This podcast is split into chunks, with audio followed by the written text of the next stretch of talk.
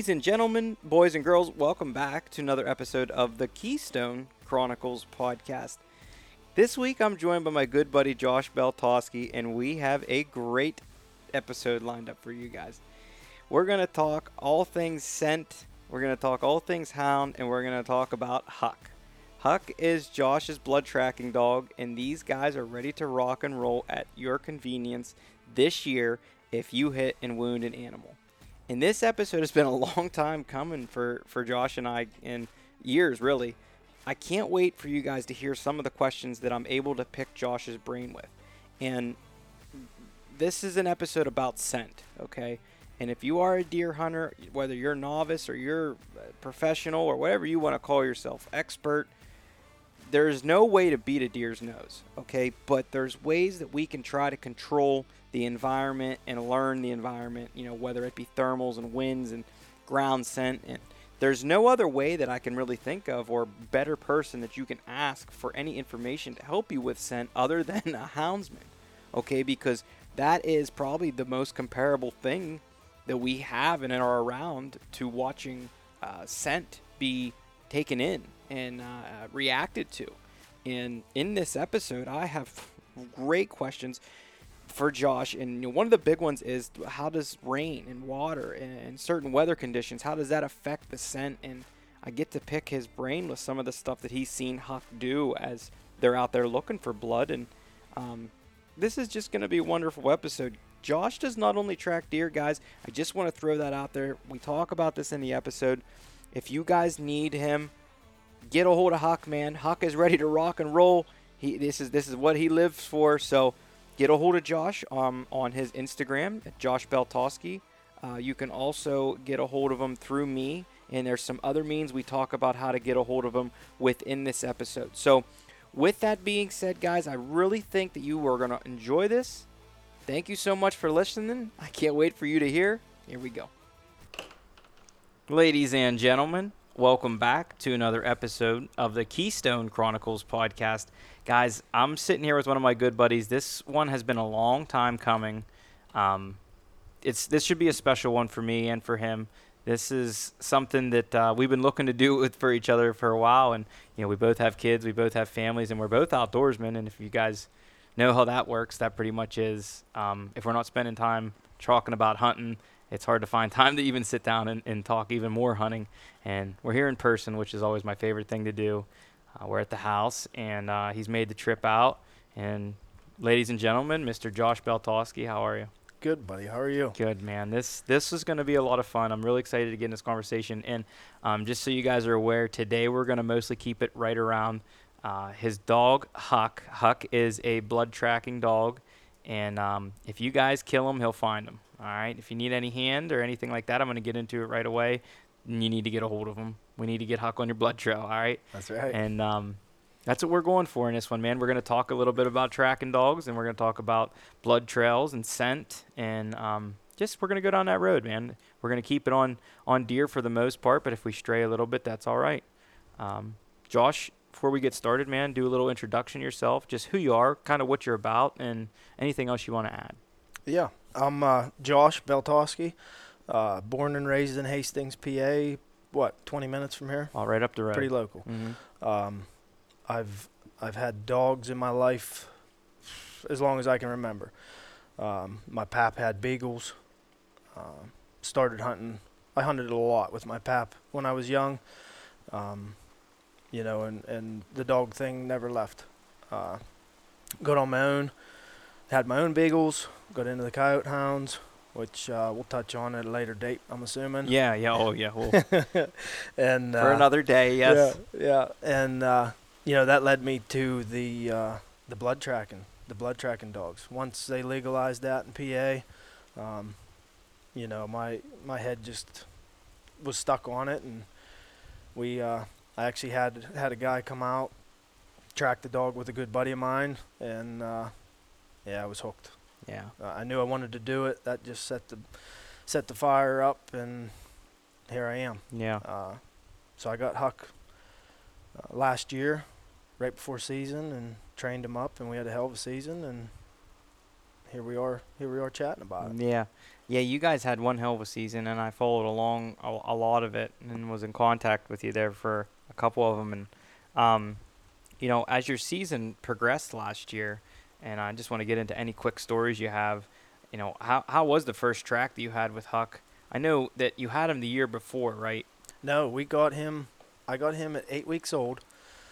Um, we started archery season at 16 weeks old. Okay.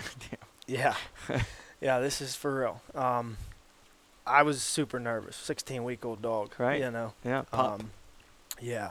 So uh, I got him at eight weeks. Like I said, uh, trained him the best I could. I Mhm. was I was showing, uh, taking plenty of videos, showing the guy that that I got him from, who is a season tracker, uh, showing him what we were doing, asking him questions. Is this good? What do you think? He's and he's like, man, you're nuts. This this is great. you know, you you gotta. You got to get your name out there. Like uh, you got to take some tracks this season. I'm Right. like, he's he's 16 weeks old. He's He's like, just you know, offer offer it for tips. Get mhm. some phone calls. Have some people that are, you know, they hit rock bottom and and they need a hand. right. Uh, well, we did just that, and uh, we found three deer the first day. Yeah. So, yeah, That's freaking awesome. yeah, it was pretty. It was pretty cool. Now he comes from uh, like a bloodline of, of tracking dogs, then, or Absolutely. okay, Yeah, his dad. Anybody in the area may know of uh, Quest Haven Lodge Mhm. out in Tyrone. mm-hmm. Um, his dad, his owner's uh, Tori Glenny, good buddy of mine. We we hit it off real well, and uh, I owe a lot, if not all, my success last year to him. You know, Mm-hmm. helped me through things and uh, got me started with a heck of a dog. Um, and uh, yeah, his dad, man, I think his dad did 48 or 52 or some tracks the season before I got right, huck off of them. Now they track, you know, in the in the uh, lodge at the lodge at Right. the uh, ranch. Uh, so they track some absolute monsters.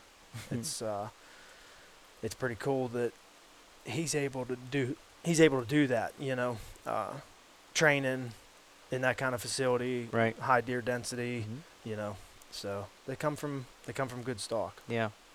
Now, you know, the story going into getting right? You said that you were tracking with a buddy, and and just kind of give me the rundown of how that went down. You know, you went out with your buddy and you seen this other dog tracking, and you were already houndsman going into this. You know, and we talked about before. We will get into another session talking all the coyotes and a lot of rabbit hunting before that. Um, but um, what what was it that you seen in, in the blood tracking dog where you're like, man, I just this is it for me. I gotta I gotta go that route. Yeah, so it, it had been something that I was uh, interested in. I did a lot of research. Um, obviously, uh, you think about blood tracking, you think bloodhounds, you know, and uh, I looked at all kind of different dogs, all different species, um, and there was two of them that stuck out to me. One of them was a Bavarian Mountain Hound. Mm-hmm. Uh, I liked their small stature. I liked their agility. I like how they were bred, why they were bred, and I liked I liked their availability or uh, lack thereof. Okay. They're pretty uh, rare, I guess. Not too many people heard of them, let alone have seen one. Right. And I just like having something different. Yeah. Um, so yeah, uh, last well, it'd be two years ago now. My buddy, uh, my buddy Nate calls. He's like, "Hey man, you want to help?" Track. I love tracking to begin with, Right, whether it's yeah. with a dog or not. Mm-hmm. Yeah, I'll be out. So me, Nate, and his dad, we got on the blood, good nine point, um, and it dried up. I mean, it just got to the point where we Now, how far? You know, how far did it go and it started drying up? 300. Mm. I'd say we, I'd say we pushed it uh, every bit of 300 yards. Laid down Uh, before or no? No bed yet, but you know, my my opinion and my in my experience, uh, we're getting close. You know, if he's hit, if he's a if he's a dead deer, Right. At 300 yards, we're getting. Mhm. He's got to be getting close. Right. Uh, I would say we once the dog come in, I would say we tracked him another 150 to 200 tops. So we we tracked him uh, till we couldn't anymore. We got to looking. We found Tori. We called him. He uh, he was guiding, and uh, yeah, he said it'd be up. It'd be late, but he'd be up. So me and Nate hung out in the garage, tell, talking about you know what I've researched in the past and how cool it is that the the same breed, the dog that I've been looking into, is coming out, and I'm gonna watch it firsthand. Right. Yeah, it was, it was just it was picture perfect. So uh, Tori showed up, and uh, we put Rip on it at the at the shot site. Tracked out the let's say 300 yards that we had already tracked. Bingo. Uh, we got to virgin ground, and he starts doing his work. You know, and we're picking up a speck every 50 yards maybe. Right. Something me and you probably, Yeah. you know, as We'd good as as good as trackers as we are, it's just probably you'd, not. You'd never find it. Right. Yeah. Mhm. Yeah. Just I'm talking a pin drop Mhm. and every every once in a while, and uh, he did great. He made a check. He come back. I had the blood. You know, it was it was one of them things we let the dog do his thing because we don't know where he went. Right. I'm standing on the last blood, and he come back through, and there he was. You know, he he found him just like he was supposed to. right. Yeah, and it was just, yeah, it was awesome. And again, me and Tori, me and Tori hit it off. Just Right. grade A. You know, he's a, Mhm. he's a great dude, and we were just questions and answers, and you know, he I could tell even though uh, he had quite the uh, he had quite the waiting list. I I was probably in line to get a dog. Right. Yeah. Worked your way up the Yeah, ladder pretty quick. Yeah, I think. Well, uh, yeah, I mean, you being a houndsman, you know, and you bringing that energy around you, he could probably tell right away, like, this guy's not a joke. And, and I'd like for him to get, you know, my bloodline because Yep. he knows what he has. Now, when you go out and you um, track, do you do you let him off the leash? Do you keep him on a leash? Kind of run me through if if I was to shoot a deer today, right? mhm, say today's October 31st for all. Great day. Right, right. This is a very good day. Yeah. Anywhere that 28 to f- uh, November 4th, 5th, I'm yeah, I'm all for that. And even after that, but that's like Yeah. it's always been a very good time frame for me. Yes, but um, let's say for all all uh, examples and purposes here, um, so I call you. I'm like, well, bro, you know, I think I put it in the shoulder, but it was low enough. I you know I got good penetration. I just backed out. You know, I'm I'm ready for you. What do you think? And you're like, well, you know, give me some more information. H- how do you go about it? I make that phone call and just take me from there. All right. Well, uh, first things first. Yeah, the phone call. Get as much information as I can.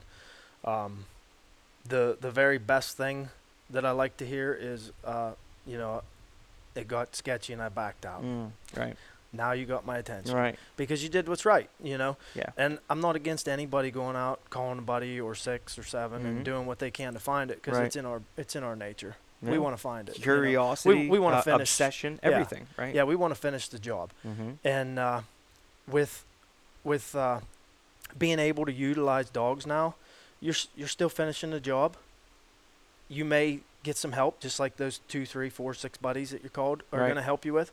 You now have a dog to help you, which is way better than any six or eight buddies that you, I promise you. right. and pulling those guys in, you know, it just creates uh, creates a bad atmosphere, Right. and we'll get into that later. But so you call me, you say you backed out. I get all the details. I write it down. Where was the shot? What did you use? How far? What did you find? Did you get your arrow? Did you have blood on the shots? Blah blah blah. Um, and and then I decide, and that's that's one of the toughest parts of the uh, the gig is deciding which one is the most beneficial uh, for not only the hunter, for the dog, for my time, you know, because I get calls from an hour, hour and a half, two hours away, you know. So I want to make sure at, that everybody at nine o'clock at night. Yeah, Yeah. yeah. Usually, yeah. Usually you get them uh, later in the morning. You know, Mhm. they'll shoot something first light. They'll look for it for a couple hours. You get something around 10, 11 o'clock. The phone starts ringing Mhm. and then usually about three hours after dark, you Mhm. know, uh, the phone will start ringing. Um, but uh, yeah, I gather all that information. Uh, hopefully it's good. Hopefully we can make it happen. So let's say it's good. I'm coming to you. Um, I'll give you a time that I'm coming out. I'll get out there, and I want you to take me to the shot site without crossing the track. You know, without where the deer was or could have ran. Let's get to it. Hopefully you left it that way as well Right. um, and we'll get to it. I always, if possible, like to start at the shot site. Uh, you know, if you didn't already track it for two miles, and it's really not practical to do that, you know.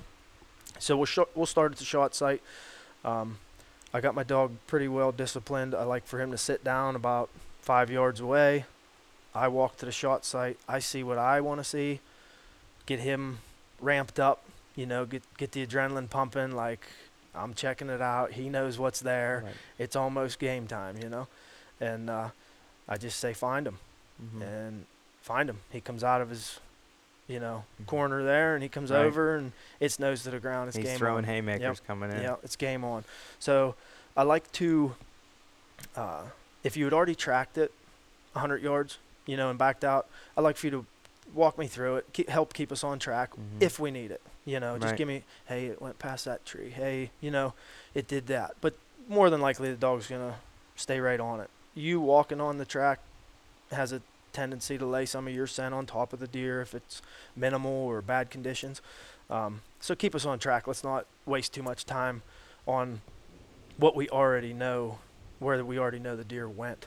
But I want him to gather as much scent as possible from point A to point B.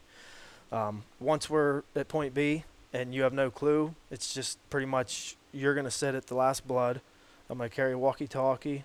When I get another blood, you're going to come up to the next Mhm. spot and you're going to be last blood. Mm. Or you can stay on my tail if your girlfriend's with you or your buddy or whatever. Um, and I got ribbon that I'll mark the blood, you Mhm. know, in some tough areas as Right. well. And then hopefully we end at uh, the pot of gold. You Right. know, we sit down and Now, when you're when you're following him, you know, you as the dog handler, are you watching him? Or are you kind of Yeah. eyes up? Are you like looking for a belly or? 99% of my focus is on him. Okay. Yeah. Yeah. And he is on the lead. You asked earlier, uh, in the state of Pennsylvania, they got to be on a leash. Okay. Yeah. Yep. Yeah, they got to be they got to be on a lead, uh, Mm, which is make- good. Makes sense. Yeah. I th- I think they're and I could be speaking out of context here. I don't know, but I think their their reasoning for that is uh, to preserve the actual art of tracking the deer. Mm. You know, I'm working with one dog that is out there tracking a deer. hmm I'm not letting six mutts go run around Right. and hope they find a smelly dead deer, which is Mm. cool too. Yeah. You find the deer, end Mhm. result. You know, Right. um, but I've never seen that or heard that. But I, I would, being a hound guy, I would think that's the reasoning for it. Yeah. It Uh, makes sense. I can see. I why. like it. You know. It's not a um, another couple states where you can hunt whitetails with dogs, right? Yeah, yeah. Um, Which would be cool too. I'm yeah. not against I that mean, at I all. would definitely be. we'd definitely be going for sure, Mhm. but. Um, I've had a few of those in the past. You know, the deer dogs. Yeah. Yeah, it's the ones that like take them for sure, for sure. Um, you know, it's really like uh, Sturgill Simpson says, man. You know, a dog on the ground's worth three in the saddle. yeah, yeah. And yeah, it's it's the truth, man. You can't beat a dog's nose, and it's also like having your best friend on the ground, and you're like, get him, you know, Yeah. get him, get him, because you're you're just as excited to find that person's deer as you are for the dog to find the deer, Yep. because you're like, fuck yeah, we did it, Yep. right? Yeah. And um, you know, what is some of the things that you are gonna tell guys? Because there's a lot of guys listening to this show and this episode right now, and if they're gonna call you, there's a couple things that they should know going into the season, right? And what are those things? Like if I shot and hit a deer, and I didn't make a good shot, and maybe I even knew I didn't make a good shot right from the get go, and I in my head already, I'm like, man, I gotta call Josh. I gotta get Huck out here. hmm What do you want me to do? I'm I'm at say I'm in the tree stand. What do you want me to do from there? My my rule of thumb is, if you can't track it yourself, you're gonna call a buddy. Mm-hmm. Let that buddy be a dog. Yeah. You know, um, I get down, and I got blood. I got blood at the shot site, but I don't have the arrow. I may follow it for, for a little ways, but if it gets sketchy, I don't have that arrow to tell me. That arrow tells you a lot, in my opinion. Mm. You know, you get a pass through, you got guts on it, you got white hair on it, you got fat on it. Um, that arrow's going to tell you a lot. Yep.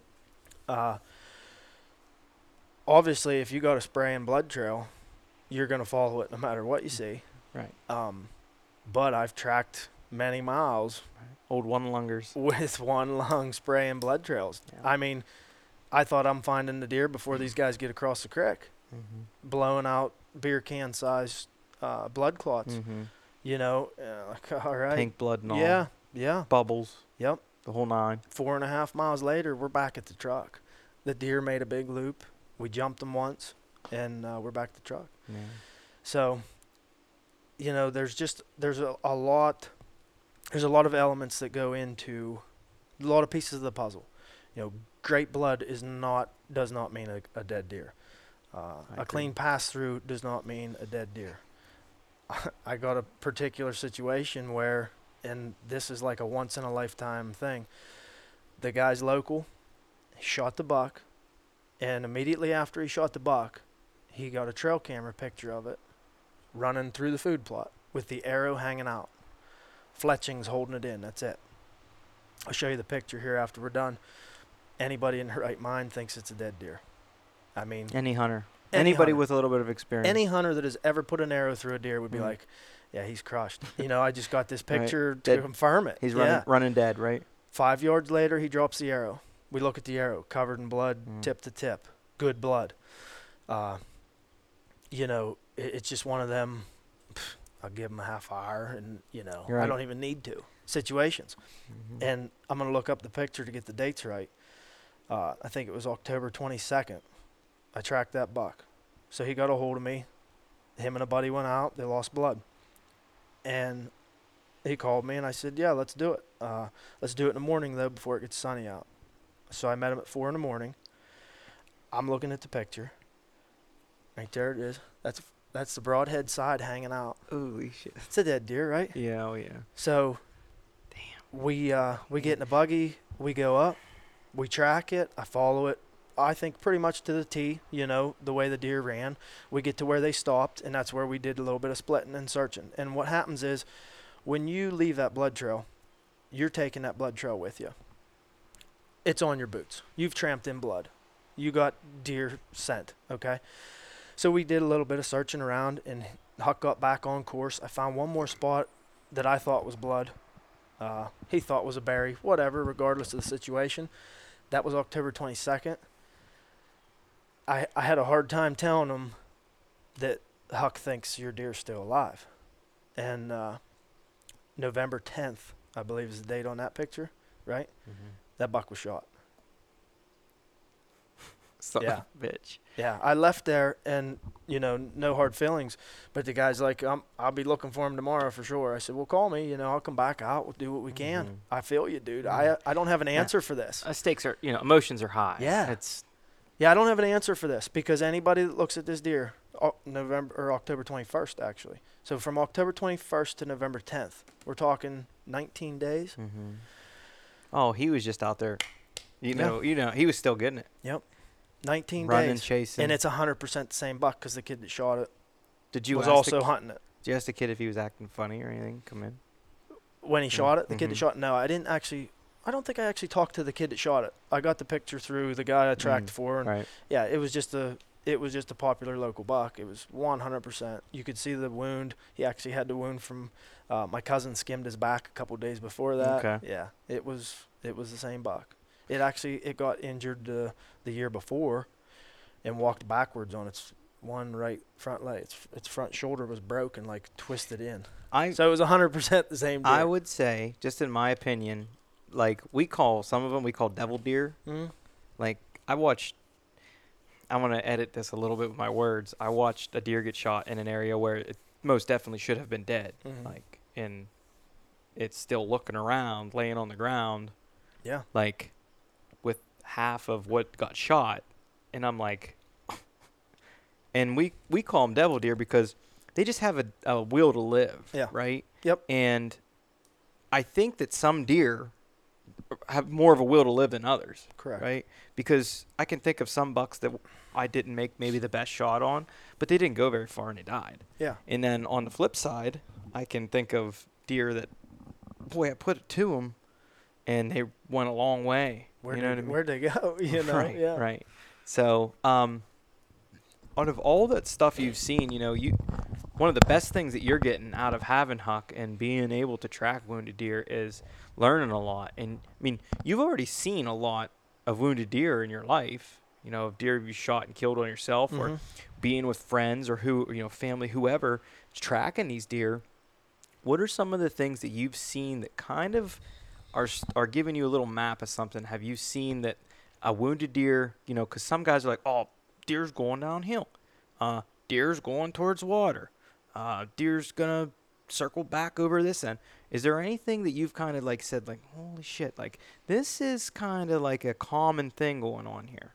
Yeah. Well, uh, one thing for sure is nothing is a 100%. Uh, deer going downhill. Yeah, I mean, more than likely, Right. I go downhill too. Yeah. We're gonna take the path of least resistance. That buck there, Right. straight uphill. The one I just told you about. 80 yards, 100 yards, and straight uphill. Yeah, he, he didn't die, so I get it, you know. Mm-hmm. Um, but he was hurt. He had to be hurt. um, he only had one lung, I bet. yeah, yeah. Um, water's a big thing with uh, liver and guts. Mm. I, I see him in water, you know, with a liver for sure. Um, but Makes again, sense. but again, it's not, Right. you know. You're not gonna stand here and tell me, hey, you should probably go check water. Yeah. If you well, hit it in the gut. yeah. I mean, I, I would look there if I was tracking without a dog. If you were I- grid searching. Yeah, I'm out there grid searching. Oh, there's a pond. Yeah, for sure, I would go Mm. check it with any hit, for that matter. Um, but that that just proves the point that it's not 100%. You know, if I thought I smoked them, if I thought I hit them in the guts, any of those shots, I would go to water. I think that's just a a natural thing for anything that's Right. that's injured. Um, but I do think it raises the percentage, the rate on uh, liver and guts. You know, when they're sick. Right. There's a difference. I I distinguish a big difference between a deer that's sick And wounded. and a deer that's hurt. mm-hmm. That buck that got shot was hurt. Yeah. He wasn't sick. You know. Yep. And that's just my own interpretation of it. Nothing I say is black and white or, or gospel or you know I'm pretty I'm green at this so you know I'm sure there's some things that are going to be argued about. Yeah. Oh no, they're definitely they go to water every time. You know Mhm. I get it, but uh, Well, you've seen a couple though. That's why I asked the question because yeah, when you see that many in one season, you can kind of start. Oh, this is kind of making more sense more and more as I start tracking these deer. Yeah, yeah. We found uh, we found 26 bucks last year, Mm. so we probably tracked 50. You know, I, I I'd say at least 50 percent. We 50, 60, something like that. Yeah. And a lot of them were uh, inexperienced, knowing what track I should take, or not so much inexperienced, but just uh, anxious. You know, uh, excited.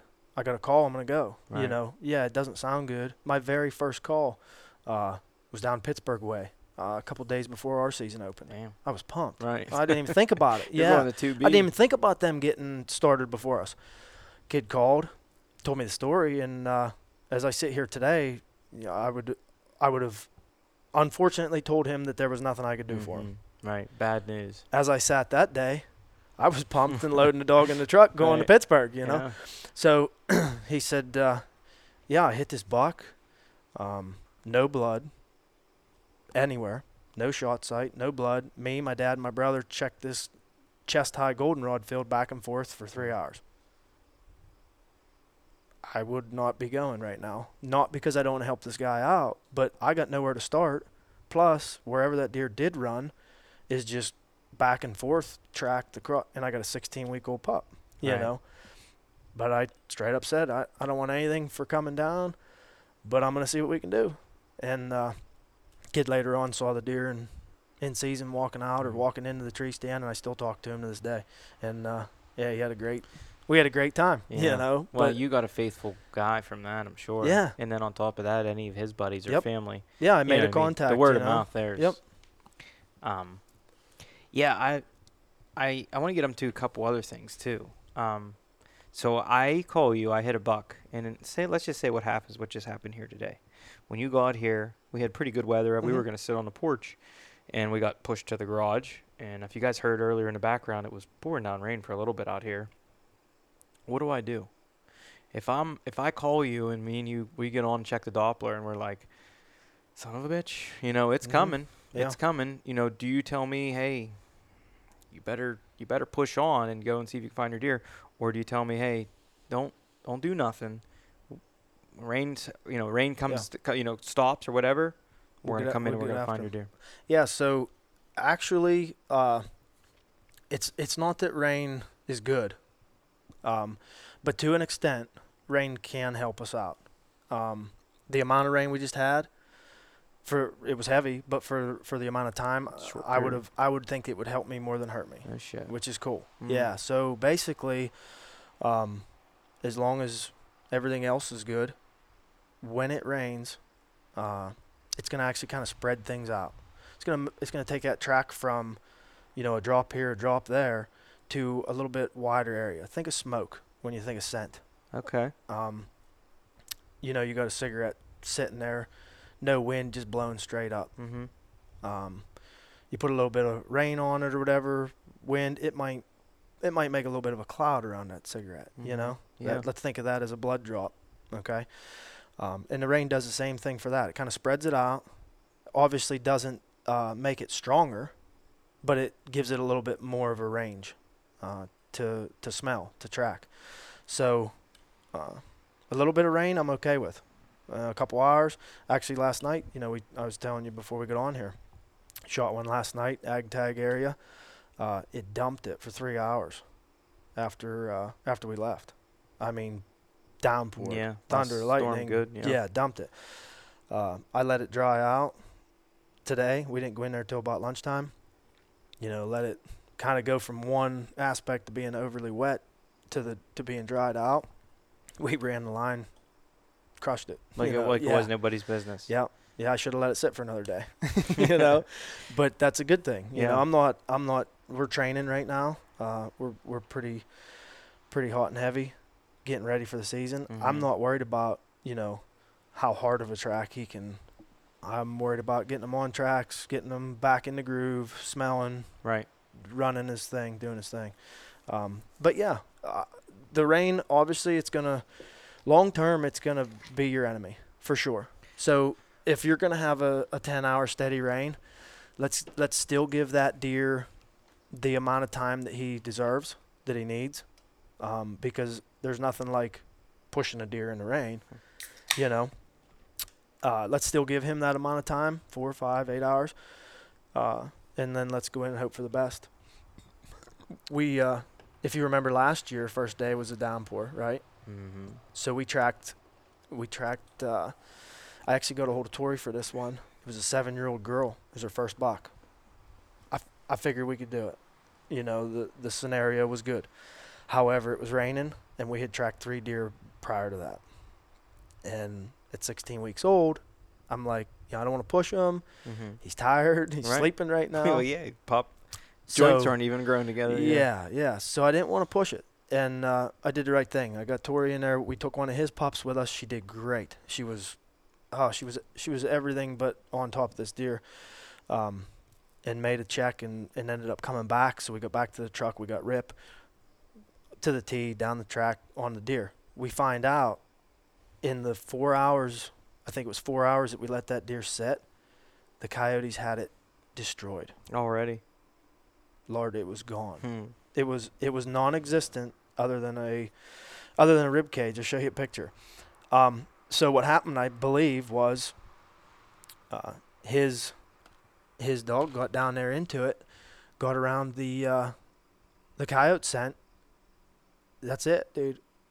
Destroyed, totally gone. Oh my god. Yeah, there was nothing left but the neck, the head, the neck, and uh, it actually had its shoulder blades like flipped up. It, it's gone. There's no better way to say it. So we think she got down in there close enough to where the coyote scent was super strong, and she maybe didn't like it, you Mm. know, Yeah. as a pup. So like I said, we brought her back. We put Rip on. He took it to the tee. She was so close to it, we wanted to let her have the reward as well. So we took her and Huck, and she followed her line that she had previously took, and Rip had taken a line sooner down over the hill. And whether whether Huck took Rip's line or Huck took the deer's line, whatever, Huck followed Rip to the tee right down to the. So I was like, yeah, that's that's good, you know. Uh, and he ended up getting getting a reward as well. So we had three dogs out on one, soaked to the bone. It was pouring the entire time, you know. Now, when so you say reward, what's I mean, are you giving them like some organ meat out of the deer, or Yeah. what's the? Yeah, I usually give them the liver. Mhm. Yep. Yeah. I like to uh, I like to give him the liver. We'll let him once he as soon as he finds it, I'll ask I'll ask the hunter. right. You know, I'll cut in the back of the leg or somewhere Right. that isn't going to ruin the pictures or Right. ruin what they're doing, and uh, let them chew on it for a little bit. But then once Mhm. we got it, I like to give them the liver. Yeah. Yeah, everybody likes liver. Yeah. I was gonna say. yeah, that's good, man. That's funny. You know, when I was I was raised with the same thing with the rabbits. You know, Yep. we would kill a rabbit and a dog come up, and it wasn't like she wanted it. It just she would wait a second, and I'd give her the the Give liver, the heart, heart give her liver. right? Yep, every time. Yep. Hang the rest in a tree and Yep. keep on moving. But have you seen a large correlation? Because I grew up talking about this. My dad, my pap, everybody would always tell me the same thing, and it, I find it true. But you know, you said uh, earlier whenever we were talking that one of the deer that you were tracking, you said we started here and then we ended up right back at the truck. Yeah. Right. So that deer made a big circle. Yep. Do you find they act just like giant bunny rabbits? I can't say that's true. Okay. No. no, I can't say that's true. That situation, yeah, a four and a half mile Right. loop right. of a bun- Still, still, bunny the deer come back to its core area, if you will. Yeah, yeah, there it is, right there. that's the track. Mm. Right here's where we, uh, right here's where it was shot. Yeah. That's where this mess right here is where the guys searched for it. It's where I jumped it and it crossed the creek, up through this goldenrod, and I jumped it right here, I think, and it come right back. So that was a cool track. Um, the guys, the guy, it was a good buck, uh, crossbow, I believe. They got in. They had good blood. You could see it on the blacktop across the road. Um, I got in there and, and man, we had we struggled, you know, 150, 200 yards in. It was back and forth and running around. He was excited, but you know, it was just everywhere. So I could tell that they were back and forth and searched. They had one speck where on the on the creek bank, and uh, that ended up being where he had crossed the creek. Mm-hmm. But they had never gone on the other side of the creek. right. So while we were searching on the shot site side of the creek, um, I found the bed where they had jumped it from. I put two and two together where uh, it went from there to the shot. And if you looked across the creek, there was like a six foot bank straight up and down. So they immediately were like, you know, it was hit. Right. He it's not going to go up at. Well, Huck, Huck said otherwise. So he's sitting on the creek, you know, sniffing, and he wants to go across the creek. So I let him go across the creek, and I got up a couple feet up creek and got across where it wasn't deep. Of course, he didn't get up that bank, so I brought him to me, and I immediately went back to where I figured he crossed, and there it was, just blood spewed from him jumping up that six foot bank. He just opened things up Mm. and that was the one I talked about earlier. He had beer can sized blood clots that Huck's thrown up in the air, you Right. know. And I'm thinking this thing's, it's right here, four and a half miles, Yeah. and the deer's still on his feet. Yep. Yeah, it, it made a loop. It, it went through a giant goldenrod field. Uh, we got up to a, a pond. I thought he was gonna be floating in the pond. Nothing. We got back down this four wheeler trail and it veered off the four wheeler trail. And I actually, when it when it left the four wheeler trail for the thick brush, I looked back at the guys, told them, "Let's be quiet." You know, we might, it might be bedded. It might be pulling off the bed. Might make a turn and be standing there looking at us. It wasn't five yards. Mm. I look back and they're excited. You think that was him? I said, well, it was either him or a coyote or a bear or something leaving him. Hopefully, you know, it wasn't him. So we went up, sure as heck, there it is. Pile of blood, bed. Clotted up. Definitely him, you know. And uh, whatever time of night it was, uh, the guys were about whooped, you know, and I'm still Mhm. ready to go. but, you know, you got to make the decision. So I looked at the map, and here the deer jumped and ran basically in the direction that we needed to go. Right. I was like, hey, if it's still going that way, I say we follow it. If, you know, if it veers off track, we'll mark it. We'll come back tomorrow. What do Mhm. you think? You know? And they were on board for it. Well, here it literally went the path that we would have taken to get back to the truck. Through this trail, onto a great big transmission line that was mowed. And he's like, You think we're still on it? You know, and dog was pulling good. And every once in a while, there'd be a speck of blood we get out to the road. There's a spot of blood right in the middle of the road, and it goes into this like I don't know how many hundred acre soybean field. I said, I think it's a good spot to lo- good spot to leave for the day, you know. Mhm. And they were whooped. It was it was quite the night. But Well, so after you jumped that deer and you found that bed, um, because the reason I asked this question before I even get into it is because I have been part of plenty of tracking a deer to where we found the bed in the wrong way, right? Mhm. We come up on it and jump the deer. Yep. Just like that. And I mean, I'm about in tears when that happens because of, I mean, usually that's it, Mhm. especially if it's got shot deer, because usually they quit bleeding. Yep. You know, and how many times have you come across that that you've seen um, that you didn't get the deer, or how far did the deer go after you did jump it out of the bed? So we we did. I said earlier we found 26 and find, uh, you know that includes eight, uh, eight tracks that we had that happen. We got to the buck. Mm. The buck Still alive. Got still up. alive, got up and Mhm. left. Uh, most of which we identified. That one was at night in thick stuff. We didn't identify him, but I mean, the blood led us to him. The dog led us to him. It was him. Uh, there would be. I'm trying to think. There was three that we found, jumped, let let go, marked the area, come back in the next morning. One was still alive. The guy had to put down still. Uh, marked the area because we're not allowed. We're not allowed to dispatch them at night. Right. We have to shoot them. We have to shoot them with During legal hours. with you know the weapon of season, so a Mhm. bow or a crossbow Uh, or lesser, yeah. or lesser, you know, Mhm. recurve, uh, longbow, whatever, right. in season and during hours. So there's been several situations where you do find him. He's laying there. hmm We back out and get him in the morning. Right. Uh, hope the coyotes haven't gotten him. Yeah. Um, hope he didn't get up and walk away. Uh, but uh, yeah, there was eight of those, eight of those situations. Uh, and the one, like I said, we we searched forever for him. He ended up making a, a goofy cut on us. It was a a nice learning experience. Um, but we marked the area, and the guy went right back in the next day, and he ended up having to put it down still. You know, the next The day he whole was still laying day, there, and he was laying next to a pond. He was gut shot, laying Mhm. next to a pond. Yeah. But as far as as far as jumping them and then recovering them, uh, like I said, three of them, three out of eight that we had actually jumped, uh, and ended up getting back. And I would say those five, uh, those five were either seen or shot later in the season or in rifle season. I had a lot of deer, a lot of deer that we tracked that we didn't find that were shot in rifle season, shot later in archery season, showed back up on camera. Yeah, I have a lot of, a lot of guys followed through. You know, I ask them, hey, if you Mhm. see him, if we show up, if we show up and we don't find him, that hits me just as deep as it hits them. Right. I would imagine Mhm. because you know me, you know I yeah. I'm passionate Yeah. and uh, I want to know. And Whitney's always like, ah, let it go, you know. Yeah.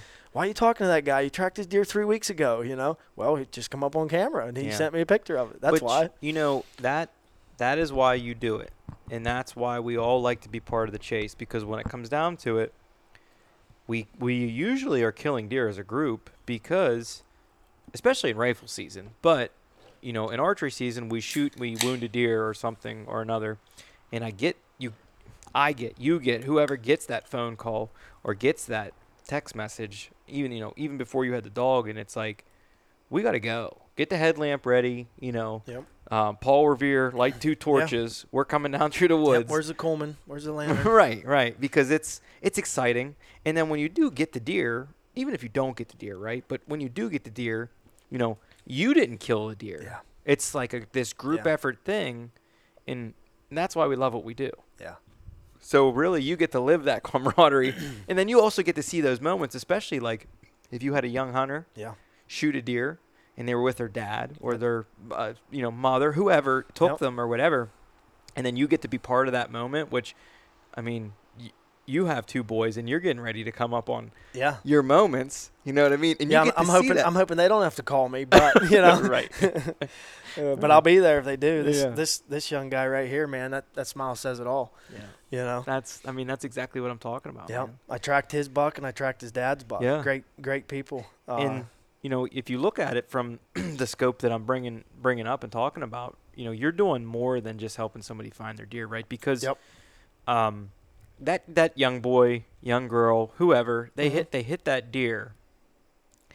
And they don't need to necessarily understand that disappointment yet. Yes i understand it's part of the learning process and Mhm. you know they need to know hey maybe you should have took a more ethical shot. Maybe um you know you should have done more practice whatever it is and they'll learn that down the road. But at that young age you, you hate to see that happen because yeah, it, it, it hurts more i think yeah, at, at, seven, eight, nine, you, you don't want to discourage It's them. It's like almost traumatizing yeah, for them, right? yeah, yeah. So then, whenever you can get out there and help them get their deer, because, I mean, like we were And- talking about earlier, I'm I'm an experienced tracker. You're an experienced tracker without a dog, but when you put me in a CRP field or something like that, I mean, I'm only so good. Yeah. And with a dog, I've always said it. There, you know, there's a right tool for the job, you know. and if we can use dogs, why not use them? Yeah. Well, I mean, you're. it's been a long time coming. I don't know how. I don't know how you would ever uh, do like a trial, a percentage of, you know, human tracking compared to a dog tracking, because you'd never be able to simulate the same, the same thing Mhm. without adding the human scent or the dog scent, whichever one goes first on the track or whatever, and be able to compare them so much apples to apples. But I, I can guarantee you, there have been bucks that we found that other trackers have found, trackers that are way better than I am, that have been doing it for a lot longer than I have, that have found that the hunter said or they know themselves, you would have never done this with, without a dog. Right. You know, hmm I have. I, I got a good story. I don't want to tell too many stories, but Hmm. uh, No, that that's why the people are listening. Trust me. I had it was actually a college buddy of mine. He reached out, and for whatever reason, I was that much more nervous. I haven't talked to the kid in since college, Yeah. and uh, he's like, "You remember me?" I was like, "Absolutely." You know, he's like, "I shot a good buck. I'm down here. Would you drive this far?" I'm like, "Hell yeah!" You know, I think it was Bedford. You know, it ain't Yeah. far. Right. Yeah, I'll go to Bedford. Down so I went down. valley. Yeah, so I went down. Not only met a college buddy that we had so many good times together, Right. but we rekindled and had another good time. So we get to the situation. He shows me pictures. I love pictures, you know, trail camera pictures. I like the history, you know. Yeah.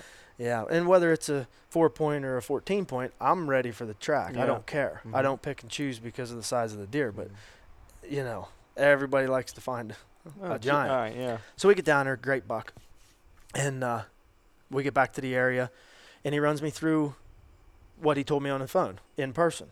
Okay, he went in here, eight foot tall. Uh, the heck did he call it? Blue stem. Mm-hmm. So basically, you know, uh, a screen, you know, a, a real world miscanthus type screen, eight Right. foot tall. Ran into the blue stem. I got down. I give him time. I got down. I found my arrow. I walked to the blue stem, and when I approached the blue stem, I wa- I watched him run this way. Okay, let's just say for the sake of conversation, due east. All right. So I get the dog on the s- shot site. We got blood. He goes in the blue stem, 10 yards. He lays down. There's a bed, some guts, uh, some blood. And I'm thinking, okay, it's a dead deer. You hit him in the Mhm. guts, he's going to die. Right. It's just a matter of time. So my dog goes, licks up the blood and the guts, and he's nose to the ground, right back out of the blue stem into the field that he shot him at. And he's like, man, he ran this way, 100%. And when we arrived, the coyotes were going nuts in that direction. I mean, two, 300 yards away. They were on Mm. top of us. Right. So it was like, oh yeah, they're they're they're on the deer, you know, for sure. We're gonna find it. So I circle Huck back into the blue stem, does the same thing, licks up some blood, licks up some guts, smells around, right back out into the field he shot the deer in. And I said, Gavin, I said, hey, did you walk out this way or did you backtrack? He's like, no, I walked out that way. I was like, okay, he's probably just smelling your feet. So from that bed where the guts were, there was two other distinct trails that deer have ran. So I forced them up this trail. Mm-hmm. I almost felt I almost felt like an idiot because this guy here, this guy's telling me he went into blue stem. I approached the blue stem. My buck ran due east. I Mhm. watched him, Right. and my dog's not going due east. He's going due west. So I'm forcing him a couple feet into this, and he wants not to do it. I mean, he's tearing me up to get back out. I put him in the second, you know, deer trail. He's tearing me up to get back out. I said, Gavin, let's let let's let this play out. Let's see what he does. Got to trust the dog. Well, yeah. I know that, but like, you know, Right. when somebody's This guy's telling, you, I seen him go there. Yeah. Right. he's like, all right, yeah, no problem. Mm-hmm. We trust the dog. He takes me across the field, the very field. He's sitting on the tree line. There's 80 feet of food plot, and then this blue stem wall, eight foot, 10 foot tall wall. He takes me right back out into this 80 foot long food plot that he was sitting in where he shot the deer. It comes back to the tree line that he was sitting on, and there's a bed with blood in it. Mm-hmm. So how this deer exited Made in the look- course of in the course of him texting his buddies, telling him he got one hit, Right. or in the course of him uh, approaching the blue stem and he bumped him right back out as Mhm. he was in it and didn't see him or hear him. However, it all played out, it was crazy. He couldn't believe it. I s- There's the blood, you know. Mhm. Let's see it. We we tracked him 260 yards due west for the sake of the conversation. When he said his buck ran due east, beh back behind his tree stand and found his buck. His mind was blown.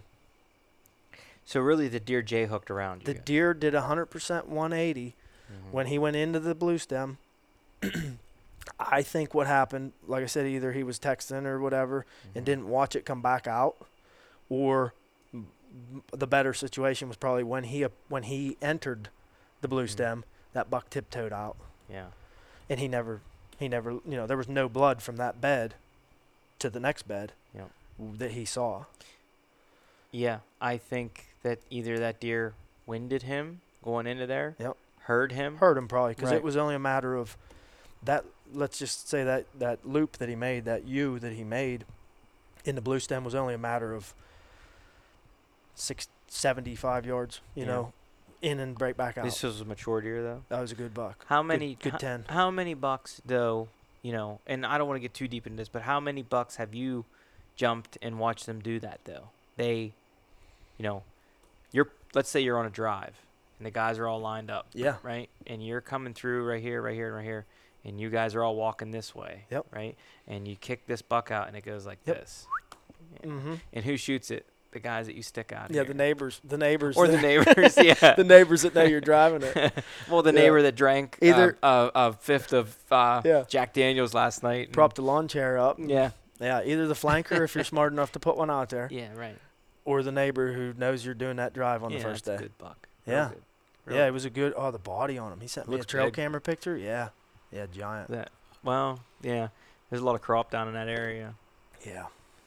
Um, so uh, I, I do I do want to just stay on that topic real quick. Um, so how many deer have you seen? You know, because what we do is obviously we don't walk on the blood trail, kind of stay to the side, and we find it best to have two to three guys, and the guys in the back are kind of belly searching, and then the guy with the hot eye, if you will, you Mhm. know, is the guy that with you know he's on, on, blood on the track. Yeah. right? And how many times have you seen where that deer stops, and then instead of you know kind of doing like just yeah your normal situation, it maybe just like does like, you know that or that Mm-hmm.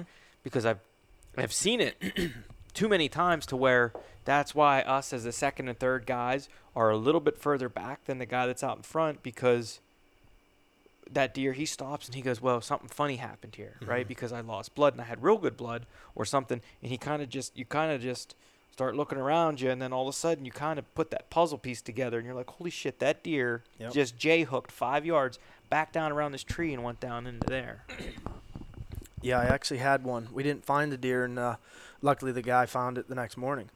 Um, but he had been in there. It was two days old. He had been in there both days after he shot it with uh, himself, his wife, and his daughter, four or five year old daughter, or whatever.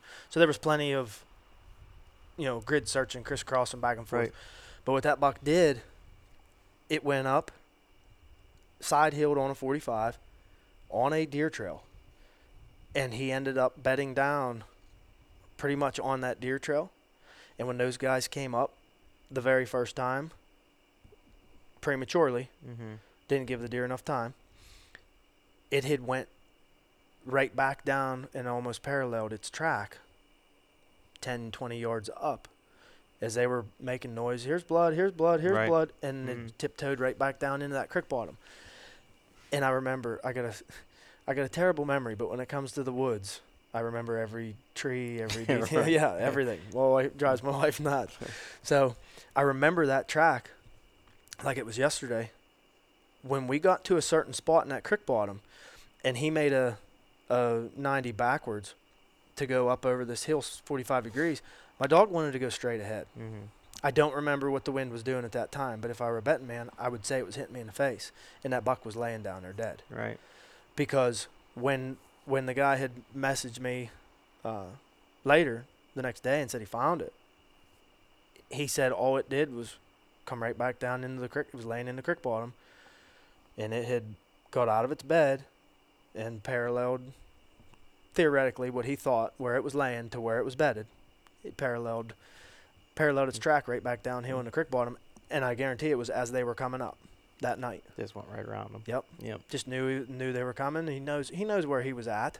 He Mhm. knows that uh, any predator is going to follow that track. He's going to avoid it. Yep. Yeah, they're they're smarter. Some of them, though, more than others, but they're s- much smarter than than people give them credit on. Yeah. Um, but we'll get into a little bit of technical talk here for a little bit. Um, so really, like to you, for a dog, what is scent? you know, what what is your definition of of a scent that the deer's leaving? That's a good one. Uh, there's a lot of there's a lot of things that go into the scent. There's a lot of things that help the scent and hurt the scent. Um, but basically, like I had touched on earlier, the cloud of smoke. I got some good literature uh, that I got here, tracking dogs for finding wounded deer. mm-hmm. Uh, I've read the book three times now, probably, and it's and it's just got a lot of good stuff in it, and it'll tell you right off the bat, you know, when it when it talks about scent is there's a lot about scent we don't know. There's a lot about scent that w- is still kind of a mystery, um, but there's a lot of things that make it up, um, including uh, dead skin particles off of a deer. Mm. Let's think of uh, let's think of dandruff. Dander. Yeah. Yeah. Mhm. So, you know, these deer are losing these bacteria filled dead particles of Mhm. skin. Uh, obviously, the blood. Let's think of the blood. We got scent in the blood.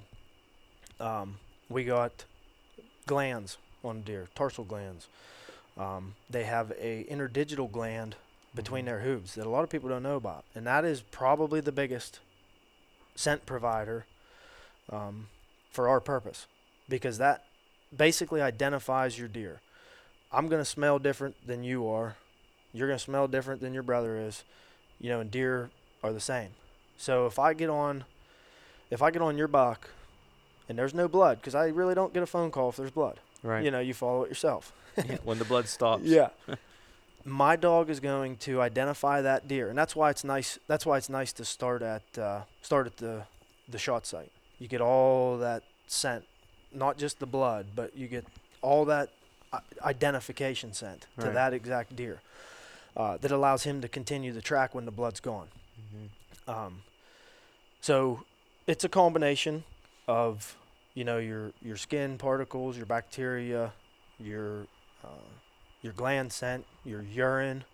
Um, if it's a gut shot or whatever, you know you get that stomach acid in there and whatnot, um, and all those little microscopic particles that when we get called are very minute. There's not a lot of them Yeah. or else, like I said, you'd be doing it yourself. Um, they just kind of float, float off the deer and fall where they fall. So, uh, wind, moisture's good because moisture's gonna help that stuff stick. You know, you're gonna you're gonna come off of that deer and instead of just floating away like your milkweed, you're gonna you're gonna stick down. You got barometric pressure that helps hold it down. Right. You got your rising and falling thermals that help hold Mhm. it down. Um, so there's a lot of things that there's a lot of things that help your scent. But as far as what is scent, uh, yeah, just your microscopic particles that that identify the deer from from your uh, your dead skin, your glands, uh, your ID tags. yeah, those are your those are your name tags. Do you think that? I, I think that this is a question that a lot of hunters have. I know I have run into this question from a couple people sending me some DMs and wanting to kind of for me to pick some people's brains on this that that are big scent guys. And the better scent guys are guys that are dog guys. I know whenever I did that one with Merle, right after I did it, a couple guys were asking me, "Hey, you should ask them this." And one of the things that was pretty consistent was, so I walk in the woods, okay, and um, I go pull a camera, let's say, and I know that it's gonna rain in an hour, so I decide, well, it's gonna rain in an hour, so I'm gonna go in and pull my camera now because two days from now, I'm gonna go in there and hunt. Is there any correlation to me going in there during a rain or right before a rain to try and dissipate my ground scent that you think works or No, like like I touched on earlier, uh, it actually might help. help help a deer pick me up? Yeah, depending on uh, you know we touched on it earlier in the podcast here. Depending on how bad the rain is, or how you know severe the rain is, uh, if it's just a couple hour shower, you know it might spread that scent out Mm. and and help that deer. You know, What about the opposite? What if it's super dry? if I were going to check a trail camera, and I would want to go in that woods with minimal Mhm. scent, And right. I would go midday, on the hottest day of that week, with a wind. Yeah, I mean that's that's I'm coming from a dog guy, ladies and gentlemen. So I know there's three of you I can think of that have asked me this question. There you go. It could be wrong. That's what I would do though. right. Well, okay, it could be wrong, but at the same time, you know, you have experience to to say, you know, a dog's nose is not a deer's nose, right? Yeah. But it's still Yeah. it's still a multiplied nose for what It's still well above a human nose. yeah, I mean leaps and bounds, Yeah. you know. Outrageous amounts. Right. And every breed differs. You know what we need to do. Hmm. We need to train a deer to track deer. I need I need to breed Huck with a coyote. well, yeah, yeah. Oh my god. Yeah, now we're talking. You can't tell me they wouldn't be the best hunters Oh out there to find a dead deer, Could you right? imagine something Yeah. like that? Yeah. Jeez. And and just FYI, I'm not going to try and do that. You'll have people. People will be texting not you. not right now anyway. My DMs would be blowing up. People Yeah. will be like, "Hey, I got, I got a co- I got coyote. a coyote. Tell him to bring his dog She's over. in heat. Yeah. Bring her out. Bring She's him out." puffed up, man. Bring him over. That's funny. Yeah. No, but for real, I mean they there's there's been multiple tracks that I've been on that the coyotes beat us to it. You know, Mhm. whether it's because we give it time, Right. you know, regardless of the situation, they know how to find them. They are very good at it. Yeah. They know how to find them. I don't know how they're that good at it, but they. But they're a canine, so if they can find them well, Yeah. a well-trained dog and not just a well-trained dog because you have to know your dog. Yeah. I think it's because they're feral Yeah. and they're dependent. well, and survival. right. You know, they're opportunists. If you haven't eaten in 16 days, yeah. you're gonna find food. I'm gonna find right? it. I'll find it before. I'll find it before most guys. Huh? Right. yeah. Right. Yeah, but Um, but that's just that's just the nature of the beast, you know. Even though even though Huck gets a, a meal every day, it's still in him. You know the hunt the hunt is there, the drive is there, mhm. and whenever I take him out, when I put that harness on, when I grab that leash, when I put Mhm. my cap lamp on, Right. dude, he's ready to go. It's like a switch gets flipped. Like I said earlier, I I I have him sit down five yards away from the shot site, whatever Mhm. it is, give or take. I walk over and I see it, and I, the, I mean, he's he's sitting there drooling pretty yeah. much. Right. You know, He's out of lover mode and he's into Yeah. it's time. say find him. Right. Boom. Next, he's up. He's up out of his he's up out of his seat and he's coming over, sniffing, licking, da da da, Right. and it's game on. Lives for it. Yep. Um, you know, you've been a PA resident for unst years. you know, 35. as long as you've been alive. Mhm. And um, you've got to see as many changes, uh, regulation-wise, as I have for the most part. And uh, I always ask my guests on this show because I think it's important to point out what people are for, against, or ideas that they may or may not have. I want you to give me some yays and nays for our state, okay? Some things that you really like that we're doing. And it doesn't matter. I don't care if it's deer. I don't care Mhm. whatever. Some things that you think we're doing really well and would like to move forward and see them keep going in that direction. And then some things that you think, hey man, we should probably take another look at this and I think we could do a little better or try to change something here. Well, number one, number one for the uh, the good would have to be allowing uh, dogs for finding wounded game. I, That's agree. definitely first and foremost. I Uh, agree. hand high five to uh, the game commission for that for sure. Um, Mhm. I think the other one uh, that sticks out to me would be the opportunities for the youngsters. Mm. Mentored youth. Yeah, Mm. I mean it was 12 years old. You know, Yeah. we That was That a birthright. yeah that was a big age, and you know Yeah. what? There's some kids that should wait till they're 12, and there's some kids that are maybe quote unquote ready earlier. Right. And it's cool. Yeah. It's cool if you have the proper mentor and the proper mindset Mhm. and background to uh, to be able to get into this hunting game before 12. Yeah, I mean, my you're really lucky if you have a good mentor. yeah, my boys, my boys have it. They've been bit. Mm. I I touched earlier a red tag, you know, ag tag two deer. My three year old was right next to me for both of them. yeah, You know, I'll it's three years old, dude. Yeah, I'm Yeah. not gonna let him shoot it. He's not They ready to shoot it yet. they love the whole process. Though. Yeah. you know, you you help Yeah. you help bring them home, It's, and then you start skinning them, and they're like, "Dad, where's my knife?" Yep, Right? It's huge, And and they want And they do. You know, Mm-hmm. let's uh, let's cut the meat. You know, we're gonna cut Yep. the meat off, We're Dad. gonna eat it, We're Dad. gonna eat it, Dad. Right. Yeah. Make sausage, Dad. Make trail bologna. Put the cheese in it, Dad. Yep. Right? Yep. Yeah, so that's good. That's that's obviously good. Um, I buy my five-year-old a tag. He's hunted spring gobbler uh, last year and this year. Uh, I buy him a tag. He does or a license. He doesn't get a tag until he's 7 Mhm. um, which is good. Uh, you know, not really ready to pull the trigger. He shoots his 410 himself, but he's not really ready to pull the trigger Mhm. himself till seven. I'll, I'll give him that. Yeah, yeah. So seven years old is is the new 12, I guess. Yeah. You know, I would say which is cool. I was in Ohio whenever I was able to complete the same thing. I think it was eight, if I remember right, or going on eight when it happened for me. And I shot a, I shot my first deer with a 410 pumpkin ball. Mm-hmm. It was a smooth bore 410 single shot. Yeah. Didn't even have a hammer. I still have the gun, just a break. It does it's hammerless break, so it just has safe. Nice. And um, yeah, shot shot a doe and uh, haven't looked back since and Yeah. yeah. dropped it right in her tracks. Yep. Right, the old 410 pumpkin slinger. Yeah. Um, I think the bear too. The bear thing's cool. PA bear's awesome. okay. You know, we got a lot more opportunities to Mm. shoot bears, which is good because that means our numbers are up. I think, right? Yeah. You Oh, know? there you are. They're up. So So, Uh, um, there is an individual I like to point out for for that because I just brought him up. Um, well, this pod, the next podcast that'll be airing, uh, and that was Dr. Gary Alt because if you remember, like I remember, that guy had a hit out on him when he introduced the antler restrictions. I thought people's heads were going to blow right off their shoulders. Yeah. Right. Because that was not, that wasn't a thing. You know what I mean? Fork bucks, four points. That was all fine and dandy, and that's what you did. You shot them. There was does running all over the freaking place, and Yeah. I remember. I remember three day doe. I know you do too. Oh yeah. Um, and there was there was I mean there was deer everywhere. Yeah. I remember the year that they opened the water tower. Uh, Out of Glendale. Yeah. there was so many deer out there, and it was for flintlock only when they did Mhm. it the first year. And Uh-huh. I think I shot twelve times that day. Yeah. I did end up getting one running somehow. I don't know, but I was only I was young.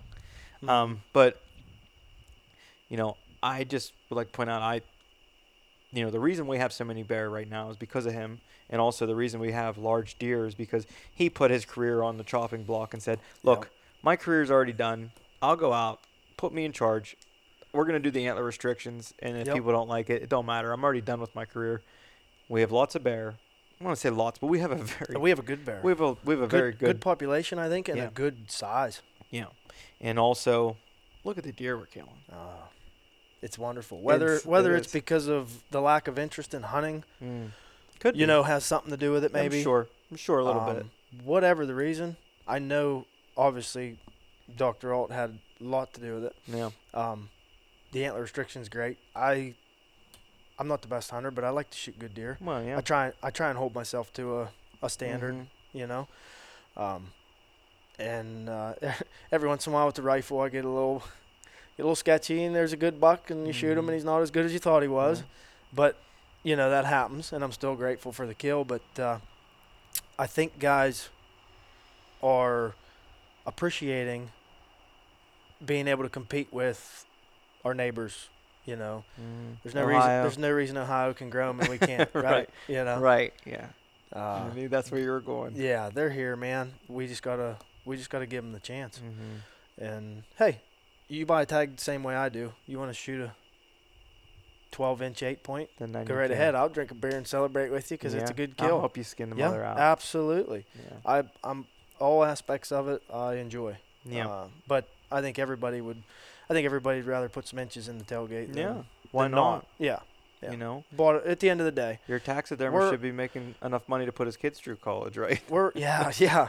we gotta we gotta fund it all. Yeah. We're allowed uh, what six doe tags now. It's a lot. So if you want to quote unquote fill the freezer Then go fill the freezer. for six dollars and ninety seven cents, um, I can promise you, you can fill the freezer. Right. You know. Yeah, that is a oh well, he can't eat the meat or he can't eat the horns. I'm cool with that too. If that's your mentality, great, dude. I love it. That's old school. Right. You know, I mean, Mhm. good for you. But uh, I'm gonna hold out and hope for like a 120 or better. You know.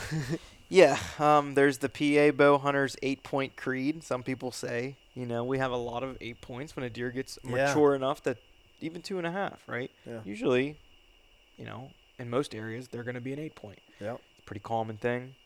Um, but we talked about the things that you pretty much liked. What are some things that you're like, eh, I'm kind of on the fence on this, and I think we should take a double double look at this, or hey, maybe we can do a little better with this. Well, first and foremost, I don't want to say anything bad about our, our game commission because they they do a good job and they take heat no matter what. Yeah. Well, you can't make everybody Whether- happy, yeah. so Whether the antler restriction was good or not, there's people that are pissed.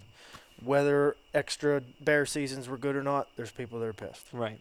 So one way or another, whether we're allowed six doe tags or not, Mhm. you know, one way or another, people aren't gonna be happy.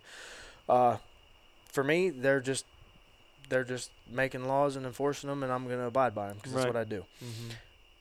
I think the Fisher and this potential Marten deal Pine Marten. is bad news. Okay. I don't agree. I don't know it well enough to. I don't know the situation well enough to Yeah. agree or disagree. Have has anything moved forward with it? Oh, I got good news for you. I'll tell you afterward. Well, that'll be good. That'll be good. There's some there's some exciting stuff coming Good. through this channel, if you will. So. Good. Good. But Yeah. you know, I love predators. As we as we talked earlier, Mhm. I hunt coyotes with hounds, and uh, it is absolutely my favorite season. It doesn't end. Right. Well, and on the flip side of that, what day can you hunt them that you can't hunt other things? I'm out there on Sunday. okay. okay. Uh, I don't want to rub it in, All right. but if anybody wants to join, just give me give me a Mm. shout, and you're welcome to hunt Sundays as well. Yeah. Which is cool because I, I've heard this a lot on the show, and I don't want to I don't want to uh, get under anybody's skin. Uh, that's kind of like our holy day is you know keep we keep that day the Sabbath because I know I'm not going to screw your archery hunt up. No, You know what I mean? understand. I'm out there running dogs. I'm going to make some noise. There's going to be some commotion. Do I chase deer off your property? No. Not Mm. not typically. Um, do I get deer moving? Yeah. Yeah. They, they'll they'll get up Well, and circle when around I and run come right back come right back in their same bed. Yeah. Um, but it's kind of a nice little uh, thing for us because we know we're not going to piss anybody off. Right. There's nobody that's been working hard for a 180 incher that has them at 50 yards ready to go Mhm. full draw, and here come here comes a coyote with my dogs. Right. Gets And all- I don't want to do that. I don't want to do that to anybody. But if Sunday hunting becomes a thing, which Mhm. I'm okay with, we all got to work together and realize you guys are allowed to hunt on Sundays now. Mhm. We've been Sundays used to be our days, Mhm. so we got to meet in the middle, right? Yeah. Yeah, and that's cool. You know, I mean, we we're all out there for the same thing. Nobody, there's there's there's good and bad. You know, there's Yeah. there's people that are a little different about situations, but um, I'm out there for for one thing, and that's to enjoy the outdoors. Yeah. Don't matter what season it is. Don't matter what we're hunting. It's that's that is probably the biggest you know opinionated thing in our state, and it makes sense why it is because you know they're blue blue what do they say? Blue blood laws or I don't know the old laws whatever they whatever they call them. Um, but yeah, uh, you know I, I I talk about it like you said on the show before, but you know one thing maybe we can look at a little bit differently is uh, you know why are we so concerned with the CWD with deer, or are we actually concerned with the CWD with elk, right? Because Yeah. I mean, I'm not, you know, I'm not dogging the game wardens, I'm not dogging the game commission in any aspect, but I just I personally get the feeling whenever I see the CWD stuff come forward that I, I'm not saying deer don't get CWD. I don't know enough about CWD to say that out Yeah. loud. But I wonder that it's not for a more herded creature. A Like- fear, a fear of hurting the elk herd Well, I mean that's versus the whitetail herd. so that's the cash cow. Let, I was just gonna say, let's let's face Let's facts just here. face facts here. the elk bring PA some money, Yeah. and they should. That's, And- that- they did a lot of work for those elk. You so know, I And think that Pennsylvania should look at the our non-resident um, license, non-resident things.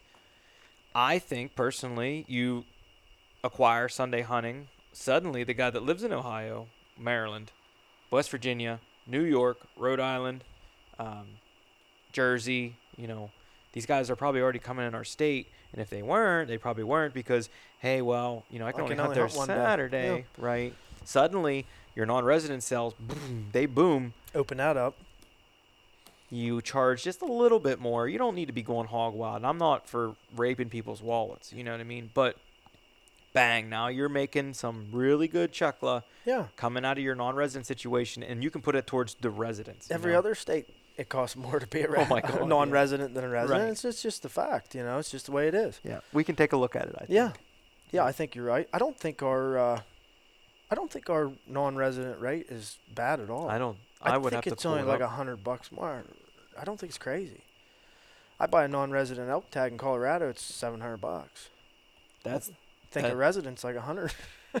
I think that um, for uh, elk elk tags, though, I believe, from what I understand, that Colorado is the destination for non-resident.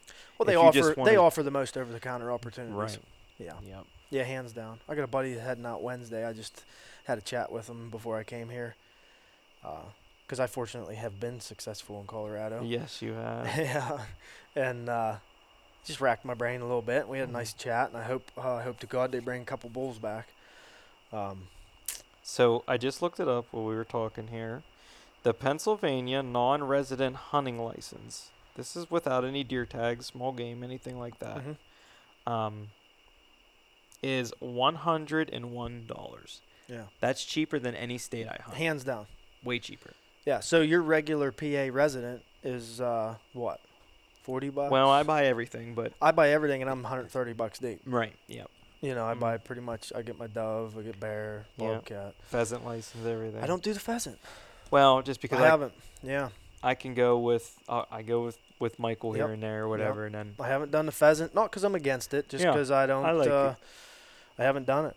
I'd like to do it, but I got enough. You got your, you got your iron in a lot of It's fires. a small game. What time is what time of year am I shooting well, pheasants? okay, Same so time of year I'm taking phone calls, and and I'll keep this short um, because we're kind of on. and I know where you're going. Small game on Sundays. I've heard it before, and I think that's genius. Yeah, it's. I think it's genius. I would give away my my push for deer hunting on Sundays if they said, you know what, we're gonna give you small game on Sunday. Bring the squirrels back, dude. It's the best meat in the woods. Yeah. Oh. Bring the rabbits back. Nobody's doing it anymore, which is good because they're making a good comeback. Yeah. We, we kind of probably needed some time off. Wow. Uh, pheasants. If you kill the hawks. yeah. oh, sorry. Sorry. Yeah. Uh, Oh, there's a little too many hear- of them out I there. I hear that. uh, but yeah, I would be for that, dude, for sure. Mm-hmm. Because then you're out there small game hunting with a beagle chasing rabbits, right? Yep. I'm out there coyote hunting with walkers. You run your chasing. dog. I'm We're not- my dog. Nobody sitting in a stand getting messed up. Yeah. There's plenty of guys that would be small game hunting. There's more guys that will pick up the small game hunting because they can do it on Sundays. Yeah. I think it's a great start. You take the boys small game hunting that day. You take them coyote. There's options. I think it's a great start. I tracked a buck last year in uh, late archery, snow on the ground, yeah. prime coyote, you know. Mm-hmm. And I called the guys. I said, uh, I got late archery. I got a phone call. You know, I I got to take it. All right, all right. I was so close to loading the hounds in the bed and saying if I cut a track because I was in I was up on a mountain. I was in a coyote You were rich gonna let 'em territory. yeah, dude. Hundred percent fresh pair. coming out, coming out of the laurel, right where this guy's buck went. Now I never messed with him. Uh, but all I had to do was say, "Hey, Brad, you know, hey Zoop, dog, they're at the gate. right. Dogs are in the bed.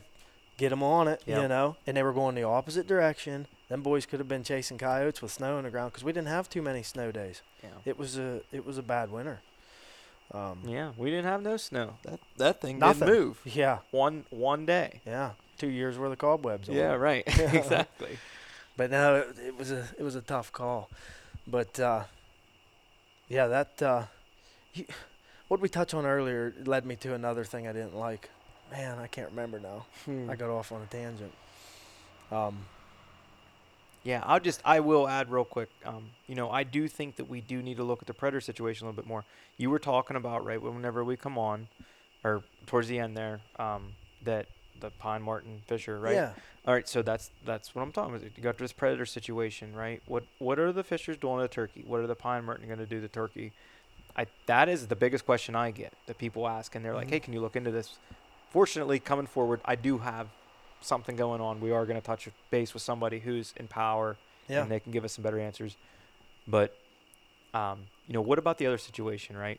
Because we talk about, I just said it. You know, you can't shoot hawks, and that's no big deal, no problem. But w- I think we need to look at it personally. they, got to eat, and nobody's eating them. and there's, well, I mean, I see them everywhere, everywhere, and there's a pile. They're super abundant. Maybe they're not in certain, you know, places and such, but I can tell you, then maybe we should look at it into our WMUs, right? And Yeah. 4D and 2E, 2C, you can whack two a year Yeah. or whatever it is, right? Yep.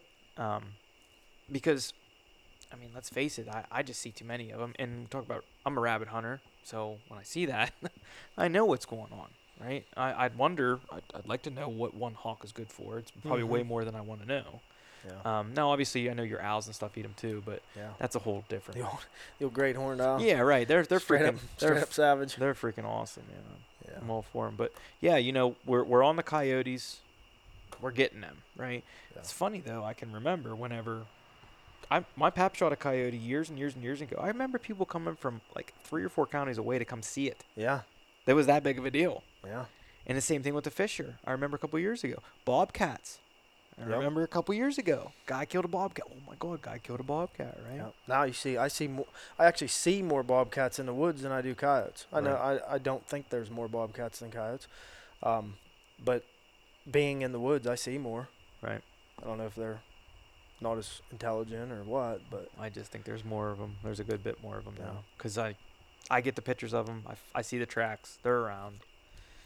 Um, but, I mean, that's pretty much it. That's that's what I got for you, brother. And, uh, you know, this is one of those tangents you can go down for. It's a it's a big rabbit hole, but, um, before we go, man, you know, I, I touched on it right before we started, but I need to touch on it again. If I hit a deer, or whoever hits a deer that's listening to this phone call, and they're not real confident in a shot, and they need to get a hold of you, where can they find you, and how are they going to get a hold of you? well, my number, uh, uh, my number's on our website, which I, I didn't touch on earlier. Uh, I'm a member of United Blood Tracker. Okay. which is a organization that pretty much unites everybody that needs help. Um, you can go to unitedbloodtrackers.com, um, type in your area code or your city or whatever, and it'll pop up a map with a bunch of pins, and it'll give you, you know, the top five or something uh, closest guys to you. Click on them, their number, their profile, Mm-hmm. whatever you need to know. It's right there. Uh, again, it's unitedbloodtrackers.com. Might be .org, but uh, as soon as you type in United Blood Trackers, it'll pop up. Right. Uh, super, super awesome organization. Real quick, uh, last year we they do a survey every year, and uh, last year they had 360 survey responses from various trackers, you know, across the area, and uh, total tracks taken were 13,547.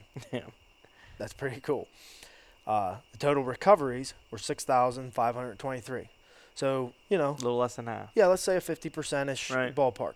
And again, you know, there's guys out there that want your percentage. They, a percentage is tough because I can take every phone call I get, whether I think that deer's dead or whether they screwed the track up. Mm-hmm. You can take them all. And obviously, your percentage is going to go in the dirt. Or I can be super picky Mm-hmm. take only this, this, and this, you know, and my percentage is going to go through the roof. But uh, it's pretty cool that they log all this information. So again, total recoveries was six thousand five hundred twenty-three. Uh, the whitetail deer made up six thousand two hundred and sixteen of those. Pretty pretty big part of the uh, the Yeah. tracking world. Oh yeah. Uh, along with that, we had black bear for 122, Damn. Hogs for 57, elk for 29, mule deer for 14, moose for 8, European red deer, red stag, for 5, axis deer for 19, fallow deer for 2, coyote 8. So somebody's out there calling a dog to find come a, find a a coyote eight times. That's pretty cool.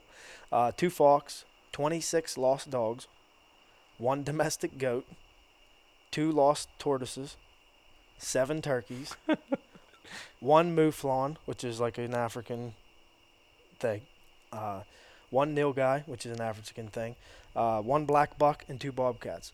That's pretty cool. Yeah, it is pretty cool. Stupid knowledge, but uh, that's the survey. That's the re- results from last year's cool. survey. Pretty neat. Well, you got to think too. um, A survey. How many? I mean, eighty percent. Well, uh, I would say less than that. 360 survey responders. okay. I so- I don't know the number. Of members. yeah, I don't know the number of members. It doesn't say. Um, but uh, yeah, it's pretty neat. I mean, let's just say fifty percent of it. I've got I've gotten calls for uh, lost cats. Yep. Cat wears a cat wears a diaper. You know, he's he's got some kind of disease. Hey, sorry, but I can't. I couldn't help. I was in I was out of town. But uh, it's pretty cool. Tortoises. You know. Everybody's just out there trying to help. And that's what we do. We try and help. Listen, I it's it's uh it takes time away from the family Yeah. and I can't thank my wife enough. Right. You know, because it Takes a strong household. literally I come home from work and, and right if I was- Yeah, if I was lucky enough to be able to answer the phone, which you know I work underground, know. so I have voicemails to get to when I get back. Uh, if I'm if I'm lucky enough to answer most of the calls, uh, I take them, I organize them, I figure out what's best. If I got three in an area, two, you know, whatever, try and Mhm. plan my evening. I run in the door, she's got supper ready, hi bye, and I'm out the door until question mark. Right. I don't know when I'm getting home, Right. you know, and I love it. yeah. it's tough. It's tough, but it's all worth it when uh, you know whenever you you you you see your dog approach that target buck that this guy's been after for two years, Right. and you turn around and see the smile on his face, Yep. or you turn around and see him still down in the dumps because he didn't see the deer yet, and you go, "There he We're, is, we're getting close, buddy. there he is, Right. bud. we got him. What? right. We got him, bud." And they just start jumping around and Yeah. high fiving, and it's a high emotion, it's a it's high stakes game. It's amazing. Yeah, it really is, and I'm super fortunate to be uh, to be able to take part in it. Mhm. And if anybody needs if anybody needs a hand uh, this season, next year, ten years from now, uh, yeah, reach out UnitedBloodTrackers.com. Uh, you can find me at uh, at uh, at Josh Beltowski. That's B E L T O W S K I. I I post. Uh, I have a um, highlight reel of Huck's journeys from last year. You can click on the highlight, watch almost every track that we did last year. Uh, everyone that I had service for, anyway. yeah. Um, you know, and follow along with them, and hopefully we don't hear from you. But if the opportunity arises, I'm here for it. And we'll step up. Yeah, I'm ready. We're ready. He's ready. He's ready. He's more than ready. Well, brother, I appreciate you coming on, and um, I, like I said, this was a long time coming. I I feel like you enjoyed yourself. I know I really enjoyed this conversation, and um, you know, we're we're gonna have to get together. Yeah, yeah. This was good. This was because we got some other, we got a whole nother adventure to go I was I was a little nervous at first, but this was good. Yeah, And yeah, I will. We'll get on and talk about the the coyote dogs because there's another there's another solution to a problem. Man, I'm lucky to know a lot of hounds, houndsmen. I can tell you that. Dogs are great, man. We I, I'm sure everybody listening has heard it. We don't deserve them. They're uh, Yep. they're awesome, and it's awesome to it's awesome to watch a dog reach its potential. Yeah. You know, not just uh, not just sit around and be a pet, which is great too. Right. Right. Everybody loves everybody loves pets. a working dog is very a- impressive. A working dog is is absolutely impressive. Yeah. So, well, brother, good blood trails, man. That's Yeah. all I can tell you. Aim small, miss small, but don't hesitate to call. yeah. Oh, yeah, I love it. I love Yeah, it. That's it, dude. Yeah. Thanks Thank for you, man. having me, man. Yep. I appreciate it. We'll catch up with you here a little For later sure. in the season. Yep.